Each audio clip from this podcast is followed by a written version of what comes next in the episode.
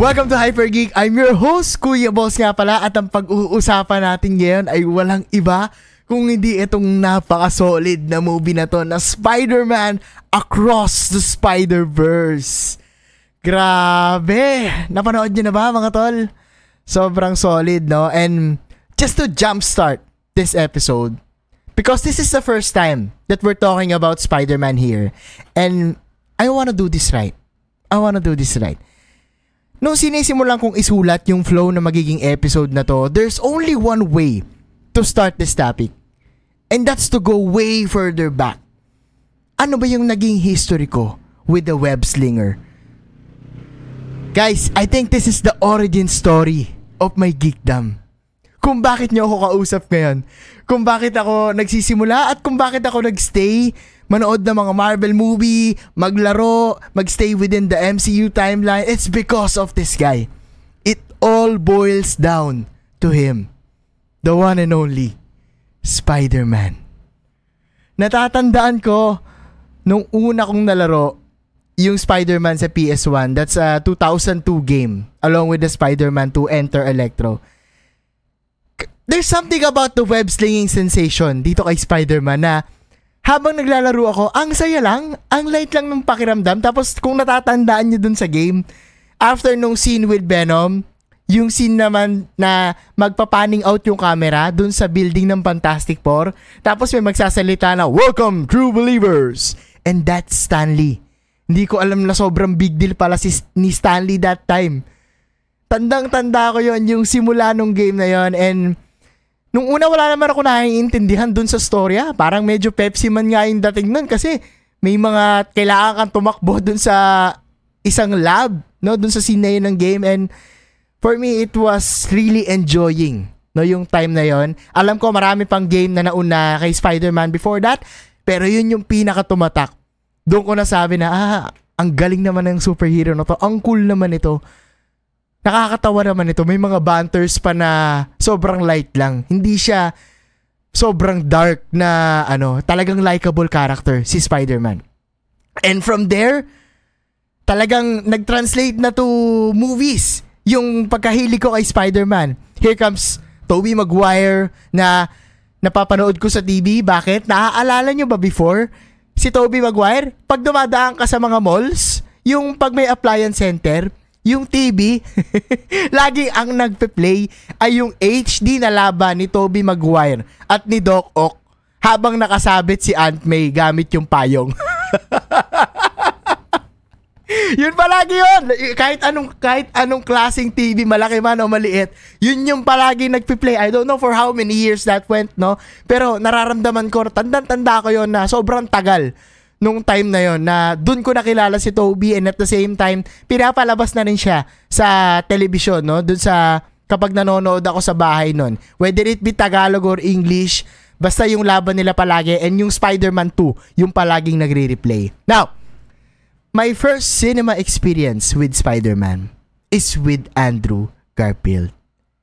Dito dito talaga yung parang pakiramdam ko na Uy, meron palang bagong movie si ano, si Spider-Man panoorin natin. Pero parang iba na yung nag-portray. And this time, uy, ang cool ah. Nag-skateboard, guwapo, 'di ba? Parang medyo ma-appeal si Spider-Man. So iba yung atake talaga ni ni Andrew Garfield, no? Talagang nagustuhan ko siya as a kid. And that time, way back Spider-Man 1 and Spider-Man 2 and choosing, no? Between Toby and Andrew, talagang mas nag-resonate ako kay Andrew. Parang kung si Andrew yung tropa mo, parang alam mong hindi kanya pababayaan eh, no? Yung, yung portrayal ni Andrew was a really solid figure for me. That's why siya yung pinaka-bias ko talaga among the three, no? Doon sa live action movie natin or live action Spider-Man natin. And from there, I enjoyed everything, no? Nung cinema experience ko na yon made me realize na talagang ang sarap maging Spider-Man fan. Wala pang MCU that time wala pang masyadong uh, banters about hindi hindi pa ako masyadong well known sa kung ano ba talaga yung nangyayari kay Spider-Man eh. Kung kanino ba yung rights niya and here comes N- MCU. Enter Tom Holland. Enter enter Spider-Man Shattered Dimension. Enter Edge of Time. Enter Insomniac's Marvel Spider-Man. Enter Insomniac's Marvel Spider-Man Miles Morales. Diyos ko po, Nagsunod-sunod na guys. Eto na, puro Spider-Man na halos yung gusto kong laruin, gusto kong panoorin, kasi sobrang nag enjoy ako sa character na to.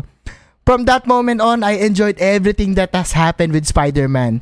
The ups and downs, the continuous reboot, yung hope na sana magkaroon pa rin ng Amazing Spider-Man 3 kasi sobrang idol ko si Andrew Garfield. Ganun yung pakiramdam ko. And the hope of seeing the live action Spider-Man or the Spider the Spider guys, 'di ba? Yung tatlong 'yon, all in one movie.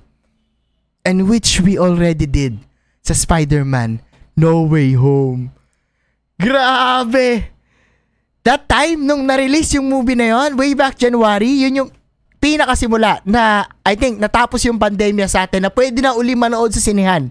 Kaya lang syempre may social distancing pa rin so hindi pwedeng mapuno yung sinihan. That time, that movie was the peak of my webhead life. Hmm.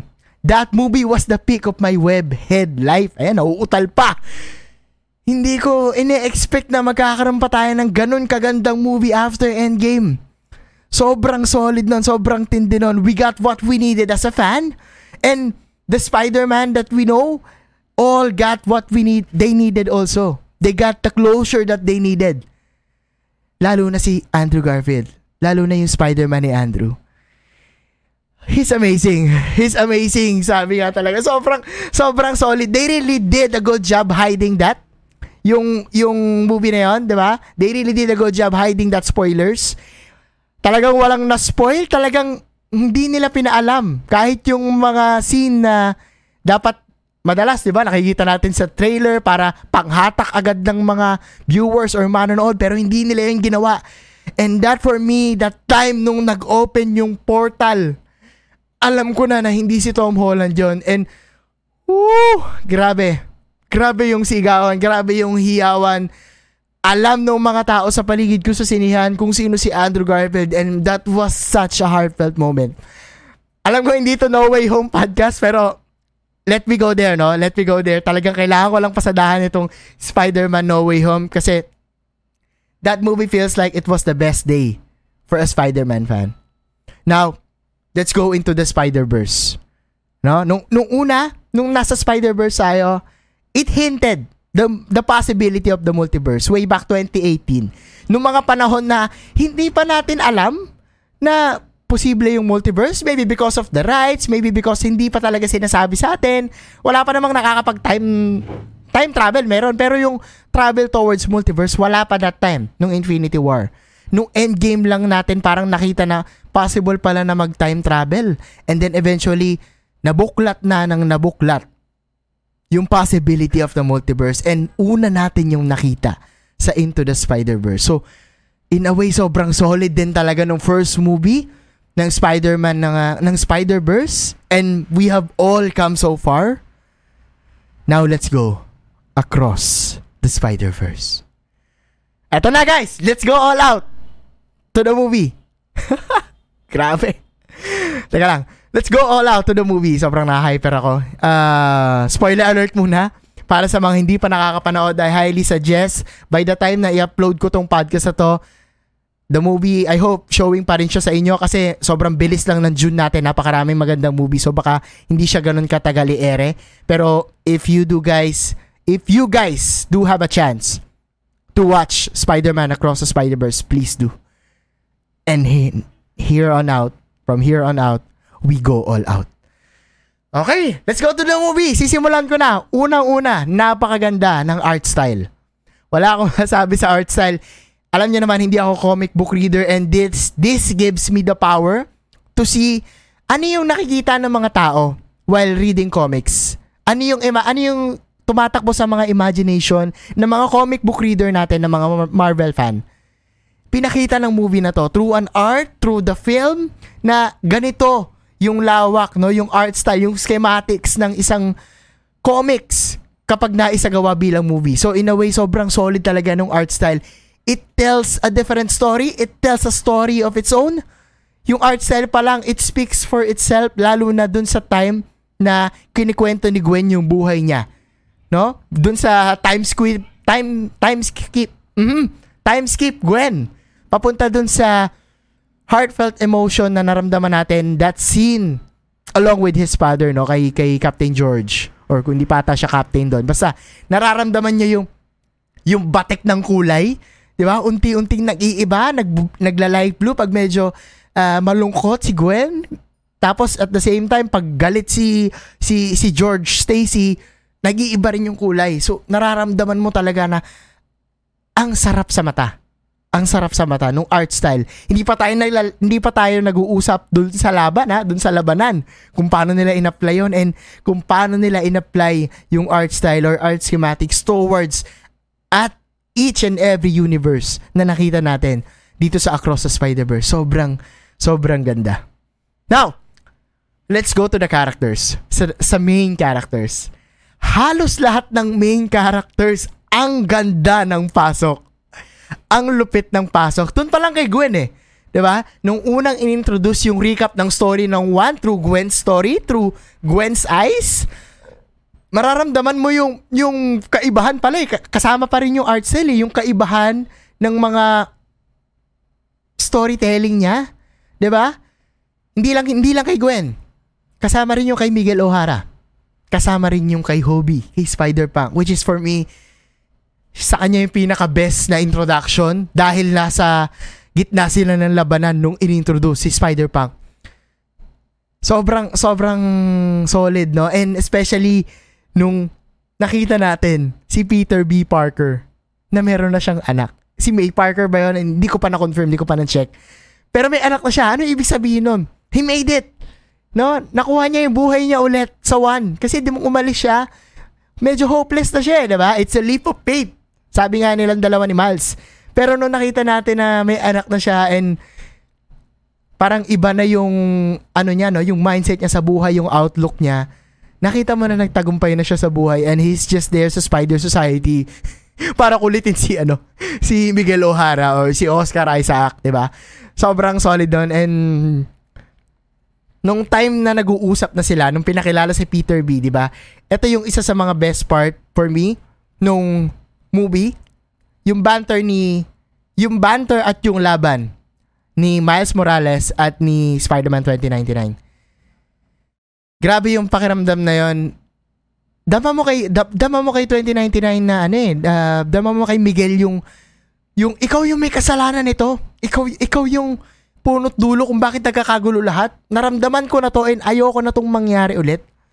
Ang bigat ng pakiramdam doon eh, nung pakiramdam nung scene na yon and tal ito si Oscar Isaac talaga napaka-solid na ano eh, no? Hindi lang sa pagiging actor niya, kundi kahit dito sa voice acting niya kay Miguel O'Hara, damang-dama mo yung scene. Because of that na, all this time si Miles, he's just running away. Ayaw niya, ayaw niya tanggapin yung mga nangyayari. ba? Diba? Nung time na yon eto na, dito na yung medyo may plot twist, no? Ine-explain na paulit ng, ng unti-unti yung multiverse dito yung time na medyo na down ako, 'di ba? All this hype, all the music. Dito yung time na oo, maraming cameos. Let's go to the cameos later on, pero gusto kong simulan tong gusto kong unahin tong mabigat na part na to, no? Which is yung canon event. And dun sa canon event na yon, pinakita doon that everything happens for a reason. That there are some events in your life that is inevitable that is uh, unavoidable. As a Spider-Man, as who you are, as a person. And nung pinapakita yung flashback kay uh, Spider-Man ni Tobey Maguire na umiiyak kay Uncle Ben, lalo itong uh, umiiyak na Spider-Man ni Andrew Garfield kay Captain George no dun sa rooftop after ng laban nila kay Lizard. Hindi ko alam pero naiyak ako that time na alam ko medyo mababaw kasi hindi naman ako yon pero bumalik yung sakit bumalik yung yung pakiramdam and this was the same feeling I felt watching No Way Home nung pinapaliwanag nila na it was supposed to happen sa perspective ni Miles ganito yung gustong sabihin ni Miguel O'Hara kailangan mangyari to eh kailangan mamatay ni Captain ni, nung, nung tatay mo and Spider-Man ka kung aksidente yon hindi mo kayang malunok yun eh. Paano ko pag sinabi sa'yo? Paano kapag in-spoil ka? Imagine the gravitas. Imagine that heavy feeling. na sabihin sa'yo na kailangan mamatay yung mahal mo sa buhay. Tangina kahit ako hindi ako papayag noon, boy. Hindi, hindi ko ba kahit may kapangyarihan ako, wala, hindi ako papayag doon. Talagang kahit ako magwawala, tatakbo, kahit na mga Spider-Man kayo, that you were meant to be the good guys. Lalo na pag sinabi mo sa akin, tapos hindi pa nangyayari, hindi ko hayaang mangyari yun. And that time when I saw Andrew again, wala, wala, talagang uh, naluha na naman ako ng, naluha ako ng hindi ko ina-expect, naluha ako ng, na-caught off guard ako nung time na yon especially parang in a way montage lang siya na napakaliit na dun sa spider web ng mga timeline pinakita. Ang bigat eh, ang bigat eh. Maybe because we invested so much feeling towards si Spider-Man, towards this uh, great live action series na napanood na natin, no? And nung habulan nila after ma-realize ni Miles yung kailangan niyang gawin, yun na yung parang naging redemption niya, no? Yung yung character story niya. Galing, ang galing, ang galing nung middle part na yun. Gitna pa lang yun, ha? Gitna pa lang yun nung movie na yun. Ay, grabe. Now, let's talk about the positive side, no? Ito naman yung mga cameos. Di ba? Marami tayong nakita. Talagang posible na yung multiverse. Wala nang rights rights dito. Nakita na natin si si Prowler, di ba? Yung Prowler sa live action series na lumabas from Homecoming Nakita na natin yung Lego Spider-Man, nakita natin yung mundo ni Venom dun sa tindahan. Ano ba? Marami pa. Nakita natin, eto, eto, shoutout kay Daddy Player 1, no? Kasi, just a quick story lang, hindi ko talaga pinapanood yung trailer kapag sold na sa akin yung movie. And there's a hint sa akin na lalabas yung PS4 Marvel Spider-Man kasi pinakita naman siya sa ano eh, sa 1, 'di ba? Yung suit niya nandoon nakatayo. Pero hindi ko inexpect.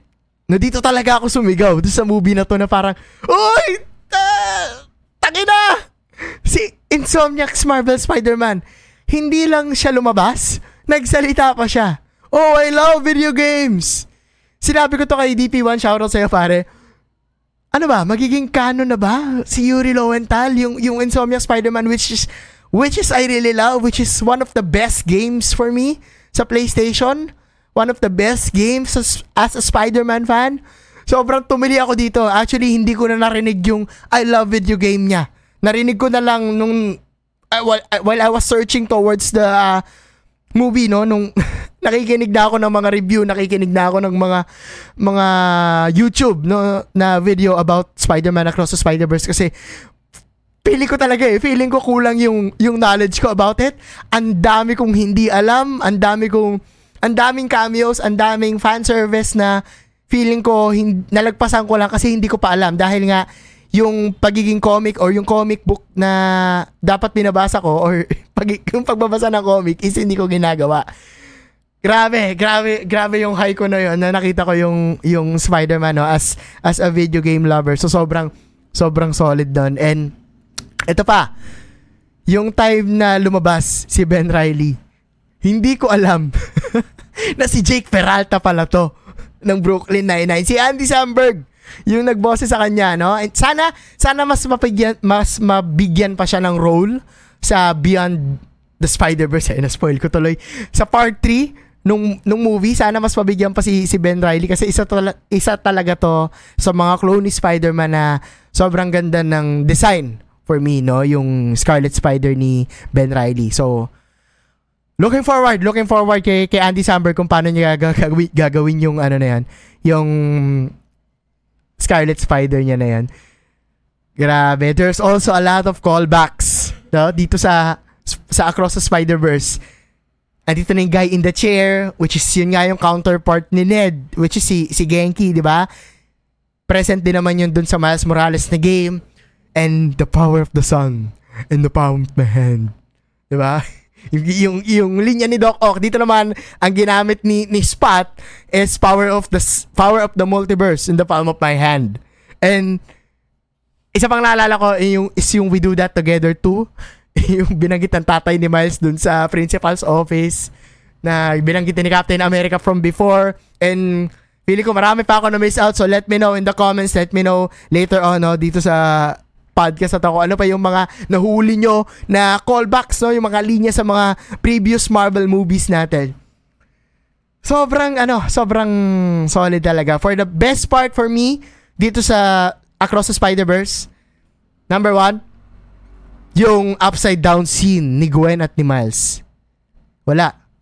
Tulala, malala, pare. Ang ganda.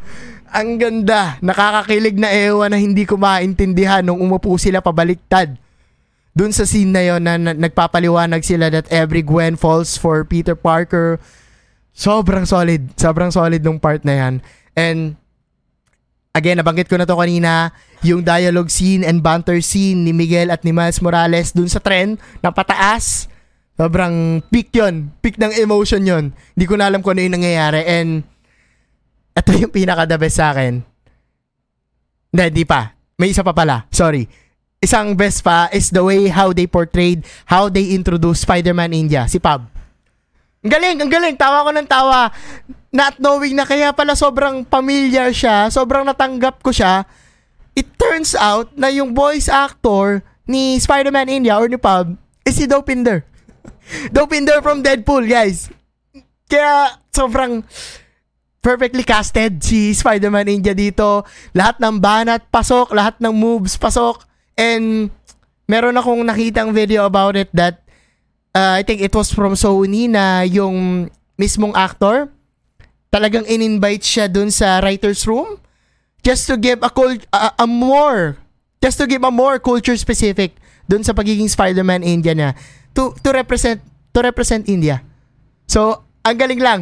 Talagang damang-dama mo yung ano, yung culture nung ni Spider-Man India ni Pub dun sa sa movie na yun, lalo yung chai tea. Diyos ko po, talagang it's a natural, no? Sobrang natural lang ng pagiging Spider-Man India niya ni, ni Pub and ni, ni Dopinder. Sobrang solid. And ito na yung sinasabi kong best part. Natatawa lang naman ako pag naririnig ko, pag naaalala ko. Kalagitnaan ng hype natin dun sa movie. Tapos, sorry, sorry. Yung yung bata doon sa tren. yung dinidilaan yung ano yung bintana nung nung tren. Sobrang nakakatawa yung time. It was very unusual. Na caught off guard ako at that time at alam kong mali siya which makes it more funnier. Huwag niyong gagawin yun guys at huwag niyong hayaan gawin yun ng mga anak niyo. Dilaan yung tren ng MRT dito sa atin. Diyos ko po. grabe yan, grabe yan. Eh, wala eh. Di ba? Eh, kasi Marvel eh. Ay. Grabe. Now, we're talking about the best parts, right? Hindi pwedeng hindi natin pag-usapan to eh. The favorite character or which is your favorite character dito sa Spider-Man Across the Spider-Verse? Siguro simulan ko na. Magmula nung na-introduce sa akin si Gwen and uh, nalaman ko yung intro niya, yung story niya, yung love scene niya with uh, Peter Parker or Spider-Man, magmula no naging Team Gwen na talaga ako. Team Gwen Stacy. Hindi sa Spider-Man 3 ni Tobey Maguire, pero sa Amazing Spider-Man ni Andrew Garfield. Para Emma Stone eh. Di ba? Ang galing lang, ang galing lang. Nag-transcend pa yung love story nila sa totoong buhay, di ba? In real life, we all know that. And sobrang nakakakilig nung time na yon and kaya may dagdag kirot sa akin kapag pinauulit-ulit scene yung al- alam niyo na, yung, yung scene na yun with Gwen noon. Ha! Grabe. So, dito pa lang, talagang, lalo na nung pinaliwanag yung story ni Gwen, Gwen time skip, yung kay, Hay- yung kay Hailey, yung pag-portray ni Hailey, solid. Solid talaga yung, yung Spider-Gwen for me. And ito yung mahirap pagpilian sa ngayon. Hindi pa rin ako makapag-decide if I'm going towards Miguel or Hobie who the hell is Hobie? Di ba? Tapos biglang pasok, sobrang solid. Sobrang angas. And how can you be, how can you even be cooler behind that mask? Galing, galing. Sa ngayon, hindi ako makapamili. No, kung kay Spider-Man 2099 or kay, kay Spider-Punk. So, let's leave it at that muna. Siguro after Beyond the, Beyond the Spider-Verse na lang, no? Hey, ang dami, ang dami pang pwedeng pag-usapan dito And also, papunta na, puntahan natin ng bahagya yung ano, no? Yung finale banda. Nung banda nga amin na si Miles, bumalik na siya sa universe niya. Ito yung isang foreshadowing lang na nakita ko. Eh, hindi kasi ako ma, masyadong mahuli sa mga ano eh, sa mga details, no? Yung sinusuot niyang jacket is green and purple. Mala Prowler. Yun na. So parang, uy, bakit ganyan na yung ano niya, jacket niya? Hindi naman ganyan yung jacket niya nung bumalik siya. So there's something off. 'Di ba? And that time nung pinakinggan na natin or nakikita na natin yung napakalaking plot twist, narinig ko na naman yung makapagdam makapag ano, nakakapag ano ba?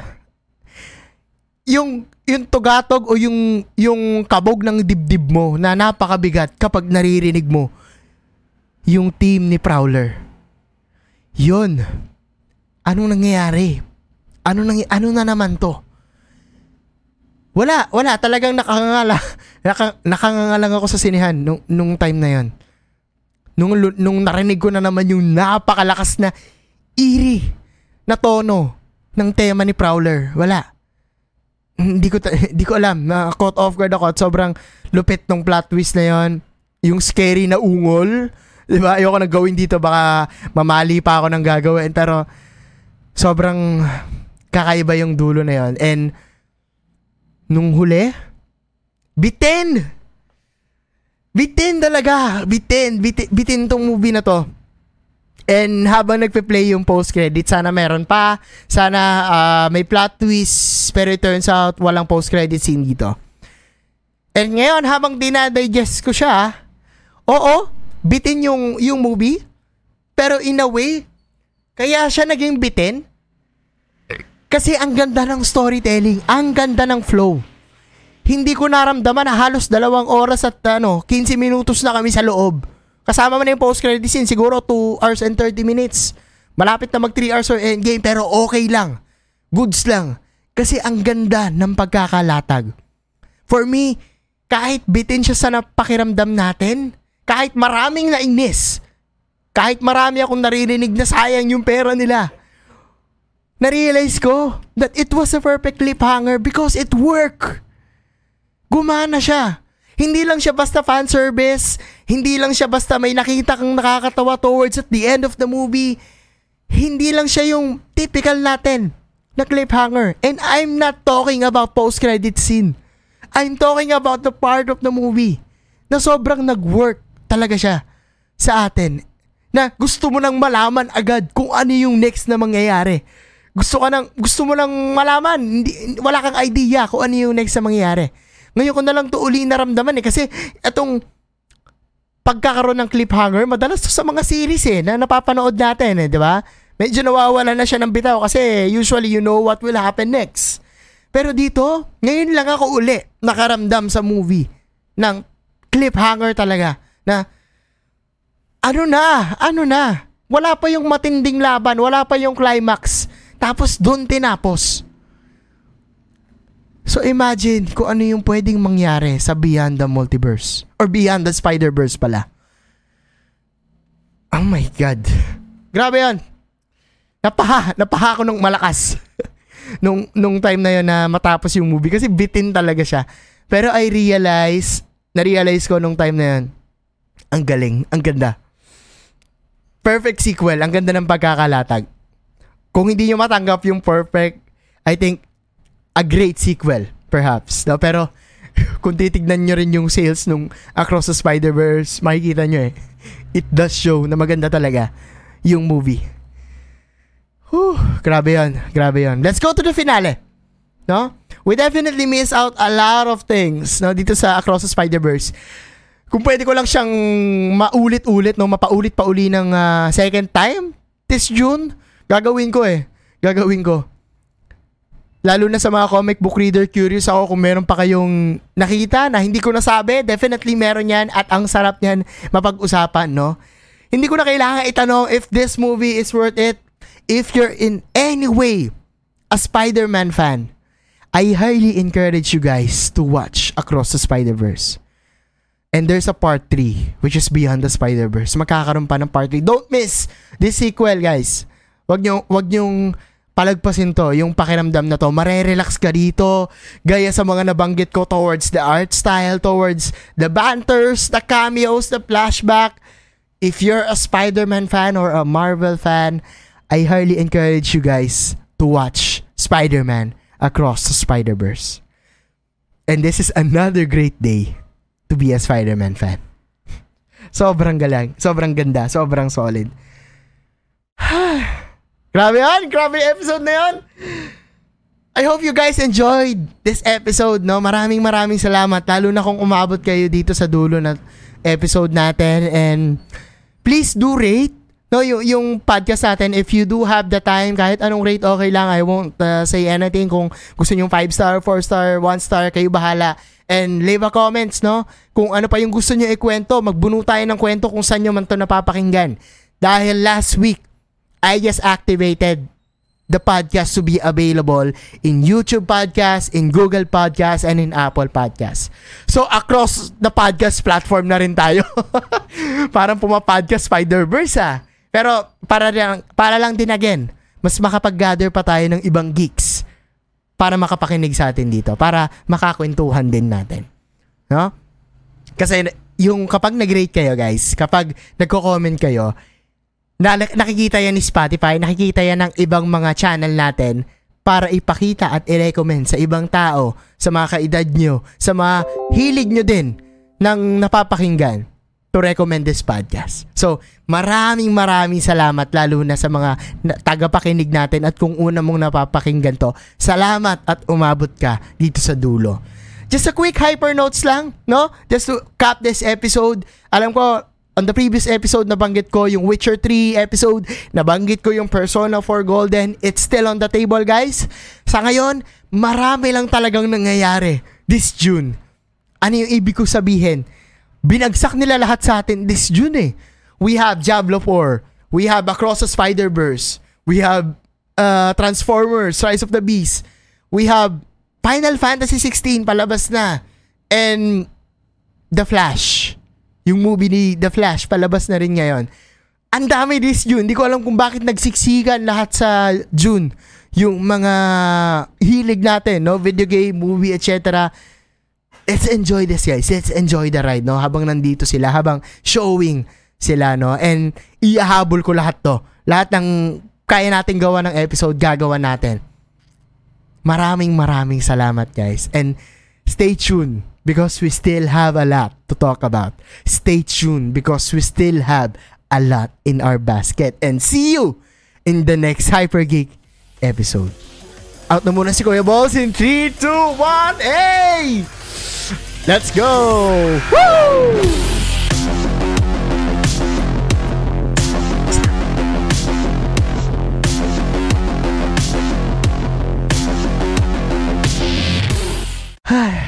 Okay, tara na. Pumunta na tayo sa showing ng The Flash.